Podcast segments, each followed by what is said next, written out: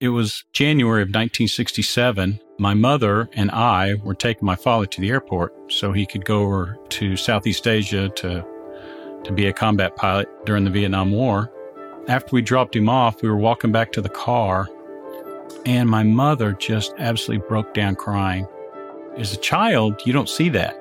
I'd never seen that before, and it scared me to death. And it really struck me how serious all this was. This is Brian Knight. He's a pilot with Southwest Airlines. In 1967, he's five years old. And only a few months after dropping his dad off at Dallas Love Field, there was a knock on the door. These two guys showed up at the door, knocking on the door. It was night and it was raining. And they were wearing those long blue coats. And my mother knew instantly what had happened. He was declared at that point missing in action because there was no, you know, verifiable way of finding out whether or not he was killed. For 52 years, Brian never knew definitively what happened to his father. But in 2019, Brian got a call. His father's remains were found and they were to be flown back home. That's when an idea surfaced. What if the pilot to bring his father home was Brian? And I said, yeah, that'd be cool, but there's just no way. You know, it's just not possible because, you know, airlines have rules about those kind of things. But the more I thought about it, the more I thought, you know, there's a chance. You know, there's just a chance. Hi, I'm Lucas Hirschberger. I'm an in flight supervisor for Southwest Airlines. And I'm Quinny Jenkins, a manager in community outreach for Southwest Airlines. Welcome to Is This Seat Open? A series funded by Southwest Airlines and produced by LA Times Studios and Atwill Media. Each episode, we'll be sitting next to someone with an incredible story about Southwest's 50 years of flying. Today, we'll be hearing from Brian Knight, a pilot who lost his father and years later would have the opportunity to bring him home. My name's Brian Knight. For 20 years, I flew for Southwest Airlines. Before that, I was in the United States Air Force. I got my first airplane ride when I was quite young, probably nine, ten years old. And I remember the takeoff was just brilliant. I mean, the takeoff was so fast. You know, it seemed like we were going so fast, and then all of a sudden the, the, the ground just fell away. Uh, it was just, it was the whole before and after, you know, before flying and then after flying. And that was, that changed everything for me. My father joined the Air Force when he was quite young, 17 years old, and uh, he had to get his parents to sign to a waiver to get him in and went on to be an instructor. He got to fly some great airplanes, the F 86 and others, and then went on to fly the A 1 Skyraider in, uh, in the Vietnam War.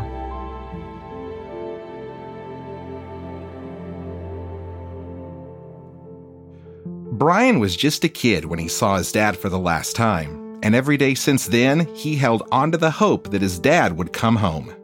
You know, at the beginning when it was when he was missing in action, you know, you hoped and hoped and hoped and it all hinged on, you know, if we just have enough hope, he'll come home. You know, if we just have enough faith, he'll come home. Over time, Brian moved on as best he could. He served 12 years in the Air Force and later became a commercial pilot for Southwest Airlines. In early 2019, Brian got a call from an arm of the military that locates missing service members.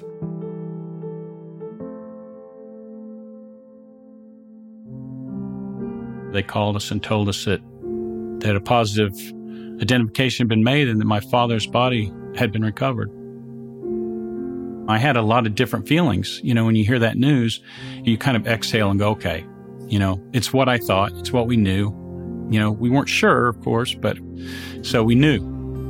The remains of Colonel Roy A. Knight Jr. were to be flown home to Dallas via Oakland, and the Knight family had an idea. Brian should be the one to fly his dad home. So I wrote my chief pilot, and I just wrote him an email and I explained everything to him. I said, This is the strangest story that you're going to hear today, for sure, and uh, just hear me out. He immediately called me back. He called me and said, we're going to do this. It's the right thing to do. We're going to do this. So he went to his boss and his boss went to his boss, you know, and this for several weeks, we, we didn't know, you know, whether or not anyone would even consider this. And I personally thought it wasn't going to happen. he called me up one day and said, You're not going to believe it, but you are clear to fly your dad home.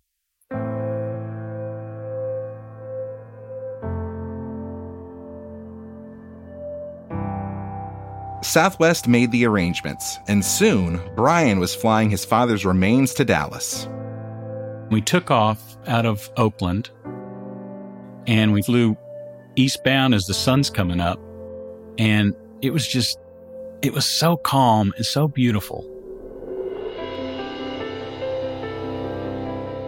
As we were cruising into Texas in our descent, one of the air traffic controllers almost choked up and he said, From one Vietnam veteran to another, we want to welcome Colonel Knight home. As Brian taxied in, he was met with a sight he did not expect. As I turned the corner, I was absolutely shocked to see a wall of people standing there. I don't know how many people were there, but it was all Southwest people standing there reverently, quietly. I that's when that was the time that I got choked up as I was taxiing in and everybody was standing there waiting for us and I and I looked up at the glass and I could see all the passengers lined up on the glass and there were all these people and it just I mean I was so shocked. I don't know why I was so shocked. I should have I should have known, you know, I've been Southwest long enough so I should have known. But it was overwhelming to just see all that. Southwest could have said no. You know, so many people could have said no. But they didn't. They said, yeah, we're going to do this. And that really is the difference. I, I think that is the difference of Southwest it, eh, that people will really work hard to do the right thing, you know, even when it's not easy. And this was not easy for anybody. That's, that's something that will live with me forever. I did feel, you know, I, I, think a little closer to my father on that flight. And there have been times in my career, you know, as a, as a military pilot, I uh, sometimes, believe it or not, felt like I wasn't necessarily alone. And some of the things that, you know, where I, my life was saved or, you know, when I made a decision that somehow I knew to make the right decision, I didn't always give myself the credit for that because uh, I just feel like I had, I'd help at times. Thank you, Brian Knight, for sharing your story. For more stories and a look behind the scenes, visit latimes.com slash is this seat open. I'm Lucas Hirschberger. And I'm Quinny Jenkins. Thanks for listening to Is This Seat Open? Join us again soon for more incredible stories from Southwest Airlines' 50 years of flying. We'll catch you on the next flight. This podcast series is funded by Southwest Airlines and produced by LA Times Studios and Atwill Media. The Los Angeles Times newsroom was not involved in the creation of this series.